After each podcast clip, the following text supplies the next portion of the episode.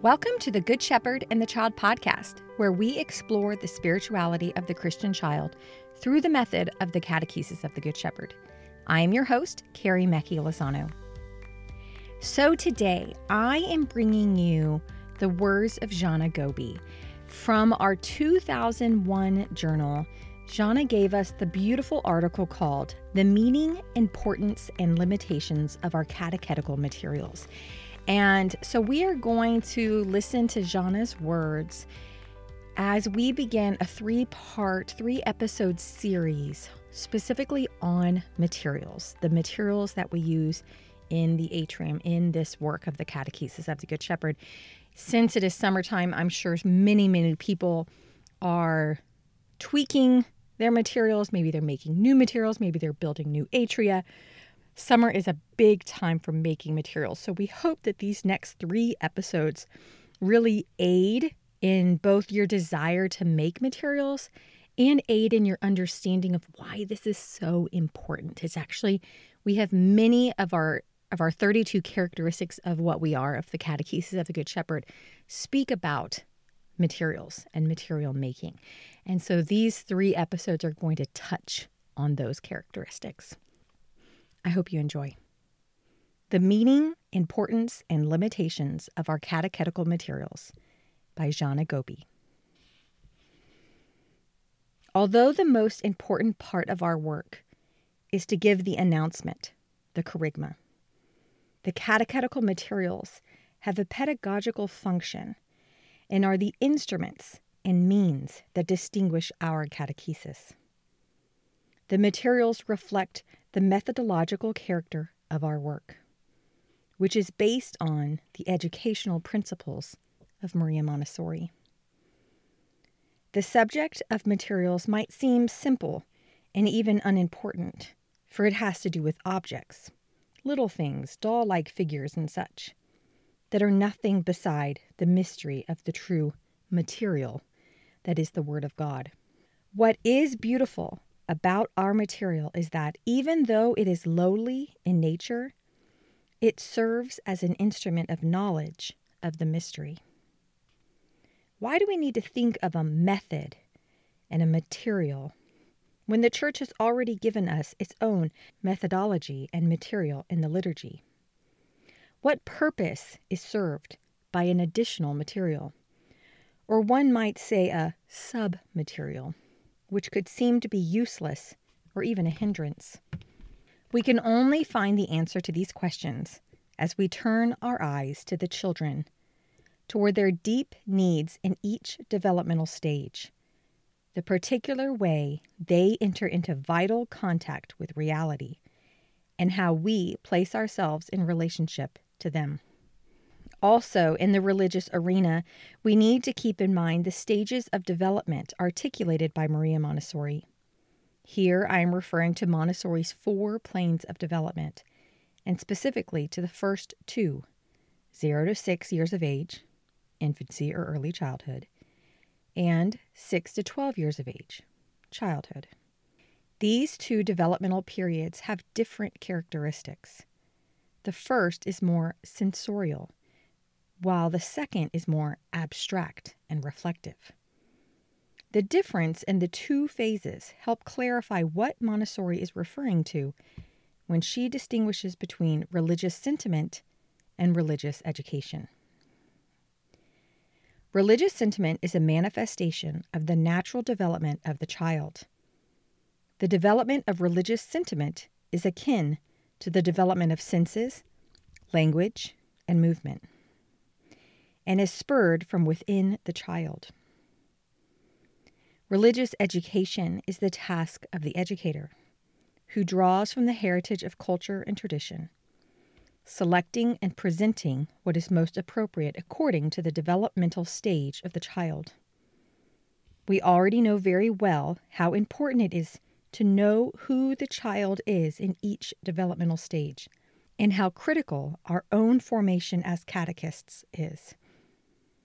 As catechists, we need to be well prepared in the areas of doctrine, pedagogy, and methodology the role of the materials. Everything that is placed in the environment is an instrument of education, whether directly or indirectly. The space itself, the persons who are there, and everything in the room, including the furniture and all decorative, utilitarian, and didactic objects that are found there. What we are focusing on for now are the materials that are specifically designed for the education of the children. Materials in the strict sense of the word, structured didactic materials, and sensorial materials. We seek here to deepen our understanding of the specific nature of the materials we use in the atrium. In the marketplace, we can find an infinite variety of materials in the literal sense of the word synthetic fibers, glass, metal, and so on, some of which never used to exist. Modern technology has provided us with some of these, like plastics. We use these materials in our everyday lives. They are found in laboratories, in our homes and businesses, in our means of transportation, and in every area of life. The variety and number of materials that surround us multiply our opportunities for sensorial experience. And yet, at the same time, their very number tends to numb our perception as to their individual characteristics and differences. At the same time, so many new materials and media have made it possible to expand knowledge of reality through a form of nonverbal communication in which the message is conveyed through graphic design, color, objects, and so on. Thus, producing a more sensorial form of communication. Today's world of communication engages all the senses. We might think about color coding, graphic symbols, designs, and the like that are used in hospitals and museums as well as on street signs and tourist maps. Children experience this sensorial form of communication in the world around them. They see it and often touch it, but it is not really intended for them. It does not necessarily help their understanding or educate them. In the specific world of education and instruction, we now have many instruments used for communication with children transparencies, drawings, objects, educational games, and so on, many of which are designed to teach a specific skill or impart specific knowledge. If we want to use these materials in a truly educational way, we must choose among the many possible materials, and we must be clear about the purpose and proper use of each material. Teaching aids. Let us now consider structured teaching aids, many of which were produced from the educational experiences of various pedagogues, including Froebel, Decroly, Sorel, and Agazzi, along with many other more recent ones. The main objective of these teaching aids has been that of making scholastic achievement easier for children. Rather than developing their natural capacities, senses, and movement. These aids elicit certain mental and educational processes in children and are intended to make them more secure in the particular discipline under study. Furthermore, these structured material aids function primarily as teacher's aids in giving a lesson to a child. The developmental sensorial materials of Maria Montessori. According to the Montessori method, the Casa dei Bambini, children's house, is the environment prepared by Maria Montessori for children 3 to 6 years of age. All the things that make up the environment, the furniture, decorations, objects designed for practical life activities, as well as structured didactic materials, are instruments of education, whether directly or indirectly and favor the child's auto education and independence. Among the direct aids provided with these aims in mind are the developmental sensorial materials. Through systematic sensorial experiences with materials that are freely chosen by the child, the senses are developed and refined, and the capacities of the child are prepared for other areas of learning, including reading, writing, and arithmetic. These materials are not designed for random exploration. Rather, they have a focused aim and are to be used in a precise way. A well trained teacher demonstrates their proper use to the child so that the child might then use them independently to maximum advantage. The sensorial materials and the materials designed for the acquisition of culture differ substantially from the teaching aids we have spoken of earlier. The sensorial materials are designed to develop the child's ability rather than to ensure the acquisition of a particular piece of information. Above all, the sensorial materials are an aid to the child rather than to the teacher. Montessori defined her sensorial materials as being a sort of alphabet that gives the child the necessary tools for reading the environment. Thus, the sensorial materials serve to guide the child in ordering and clarifying the various sensorial impressions accumulated from everyday experience in the environment. The child's use of the developmental sensorial materials creates within him or her a certain mental order that serves as a guide in spontaneous work. These materials incite spontaneous repetition of the exercise and develop the child's powers of concentration through the manipulation of the material and observation of its physical characteristics. And the materials change according to the child's handling of them. Thus, we can say the sensorial material is an instrument of the child's relationship with the environment and an aid to the child's development. Why can it be said that the sensorial material is scientific? The sensorial material is scientific because its development is the result of long experimental studies involving the observation of the way the child reacts to and relates with reality. Furthermore, these sensorial materials possess certain important characteristics for the child's development. First of all, each of these materials has a built in control of error so that the child can work independently without having to rely on the teacher for the discovery and correction of mistakes. The second characteristic pertains to aesthetics. Although the furnishings and materials of the prepared environment are simple, they need to be carefully proportioned in relation to size and weight for the child's ease in using them, and they need to be attractive. Their color, luminosity, and harmony of form must attract children and inspire them to want to work with the materials. The third characteristic is that the developmental materials must engage the child in appropriate work. That is, they must require the use of motor skills that are appropriate to the child's stage of development. Montessori said that the possibility the material has for holding the child's attention does not depend on its being beautiful or luxurious, but on the opportunity it offers for ordered, controlled movement. The materials must engage the child in a definitive, purposeful, and intelligent work. Finally, there is the particularly important characteristic of the limitations of the developmental sensorial materials. Montessori noted that this is a valuable criterion pedagogically, while also being one that is little understood or appreciated. In our times, we can say this is even more true. Think of the vast number of toys on the market today, as well as their diversity and complexity. Yet, the more objects we put before the children, the more likely it becomes that they will be confused and disinterested.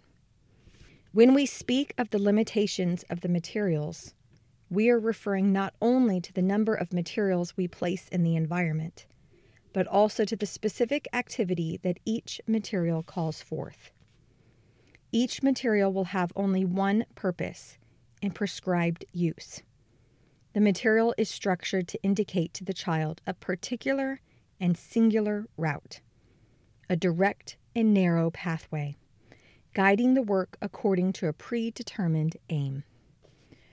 The criterion of the limitations of the materials is integrated with another pedagogical criterion the isolation of difficulty. This criterion applies not only to the developmental sensorial materials, but also to the teacher's verbal presentation of a subject, where the possibilities for confusing or complicating the subject for the child are many. Thus, the criterion of isolating the difficulty serves as a guide both in the Casa dei Bambini and in the elementary class. Materials that aid the religious formation of the child. The catechetical materials have a dimension that is different from the Montessori developmental materials, rising primarily from their differing aims. The catechetical materials are not designed for the acquisition of some specific piece of knowledge concerning an aspect of concrete reality. Rather, it seeks to foster a relationship, a living encounter with a real person.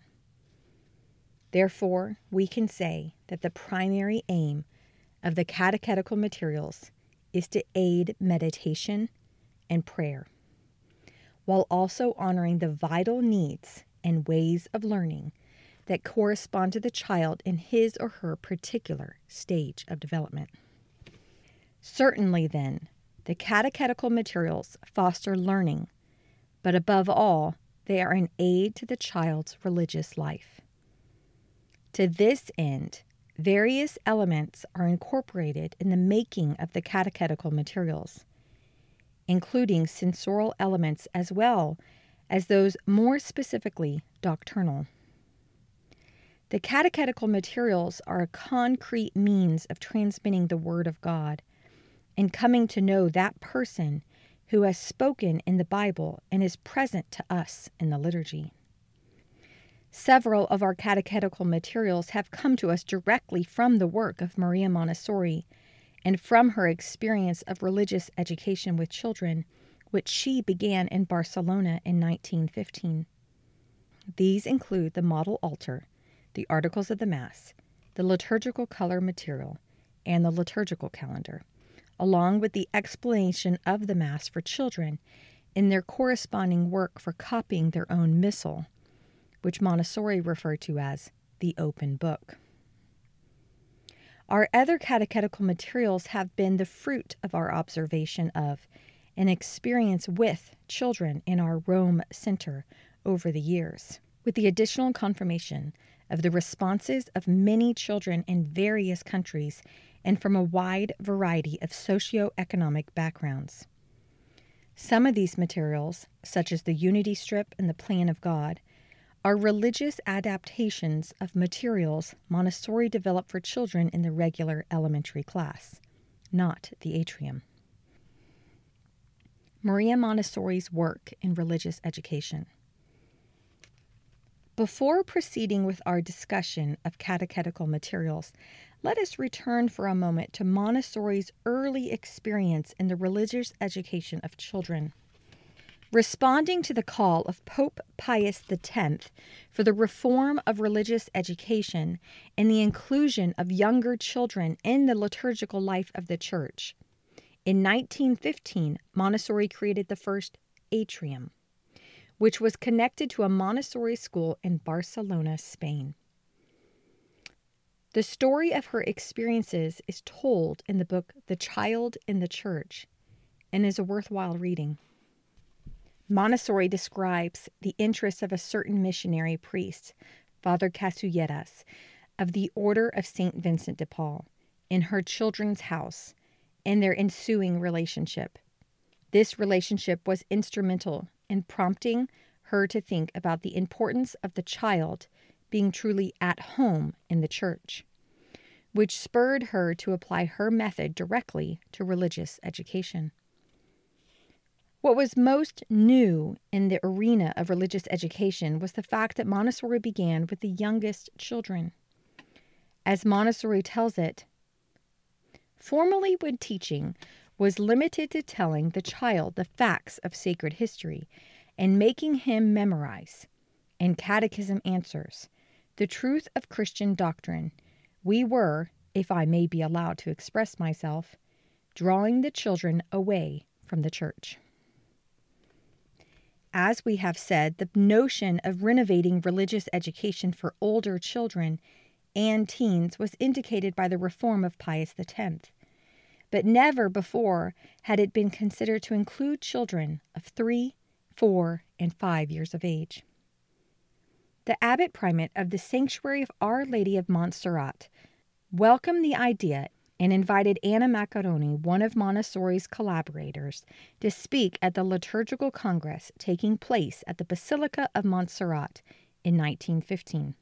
In her presentation on the liturgy and the pedagogical teaching of the liturgy, in the presence of all the clergy of Catalonia, Maccheroni stated that several aspects of the new catechetical directives proposed by Pius X could be applied to children of three, four, and five years of age. The proposal of Maccheroni, a woman of great faith in God and in the child, was accepted, and she was commissioned to proceed with its implications in the Montessori school of the Barcelona deputation. The first Children's House in the Church opened its doors on March 1st, 1915. And as Montessori noted, it would remain a historical document of our work in education. The materials themselves. As with any material, our catechetical material makes no sense and does not fulfill its purpose if it is not used properly by catechists who are well prepared. As we have often said before, the verbal meditation we offer in introducing a theme is indispensable, for it prepares for the hearing of God's Word, and the proclamation of God's Word is the primary task of the catechist. It is the moment of the objective presentation of the message. But the material helps the child ponder the Word through repetition and working with the material, the child listens to that word again and again for himself or herself and makes it his or her own. In her book, Psychogeometry, which is published only in Spanish, Montessori says Our education is an education from the periphery. This splendid definition is valid for general education but it is all the more valid when applied to religious education. Montessori goes on to say that this education from the periphery replaces the old way of directing educational endeavors towards the center. The center, the core of the child's being, is left alone so that the natural energies might work together freely in the child's development. Furthermore, it is not necessary that we know the child's inner being. Neither should we expect nor demand predetermined responses from the center. Rather, we must respect the innermost being of the child. We must render discreet service, both up to the child and to God's Word. As Sofia Cavalletti states so eloquently in The Religious Potential of the Child, Nothing belongs to the adult, neither what he transmits nor the soul of the child. They belong to God. They are gifts God gives because of his goodness and for our joy. We would do well to ponder these words of wisdom and to be guided by them in how we conduct ourselves as catechists. Can we see then that the materials and the prepared environment offer us the means of educating from the periphery, and that they are a help to the child, a help that reaches the child's center, which we do not need to know, but do need to respect. We have said that our material must not be considered to be didactic aid because it must not function as an aid to the teacher in getting the child to understand the lesson. Rather, if it is used properly, the catechetical material will be an aid to children's personal meditation. It will be the instrument that allows children to reflect on the Word of God for themselves, enabling them to pass from objectivity and considering that word to subjectivity, to encounter with the speaker, the true teacher. The material helps the catechist only in allowing him or her to observe the children, to see what they are drawn to, to recognize particular interests according to their de- developmental stages. An example would be the younger child's repetitive work with the parable of the Good Shepherd materials. After proclaiming God's word, the catechist shows the material, using only minimal movements and simple adherence to the text. The catechist does not impose personal feelings or reflections on the children in how she or he handles the materials, such as patting the sheep on their heads, for example. The material is then offered for the child's personal work.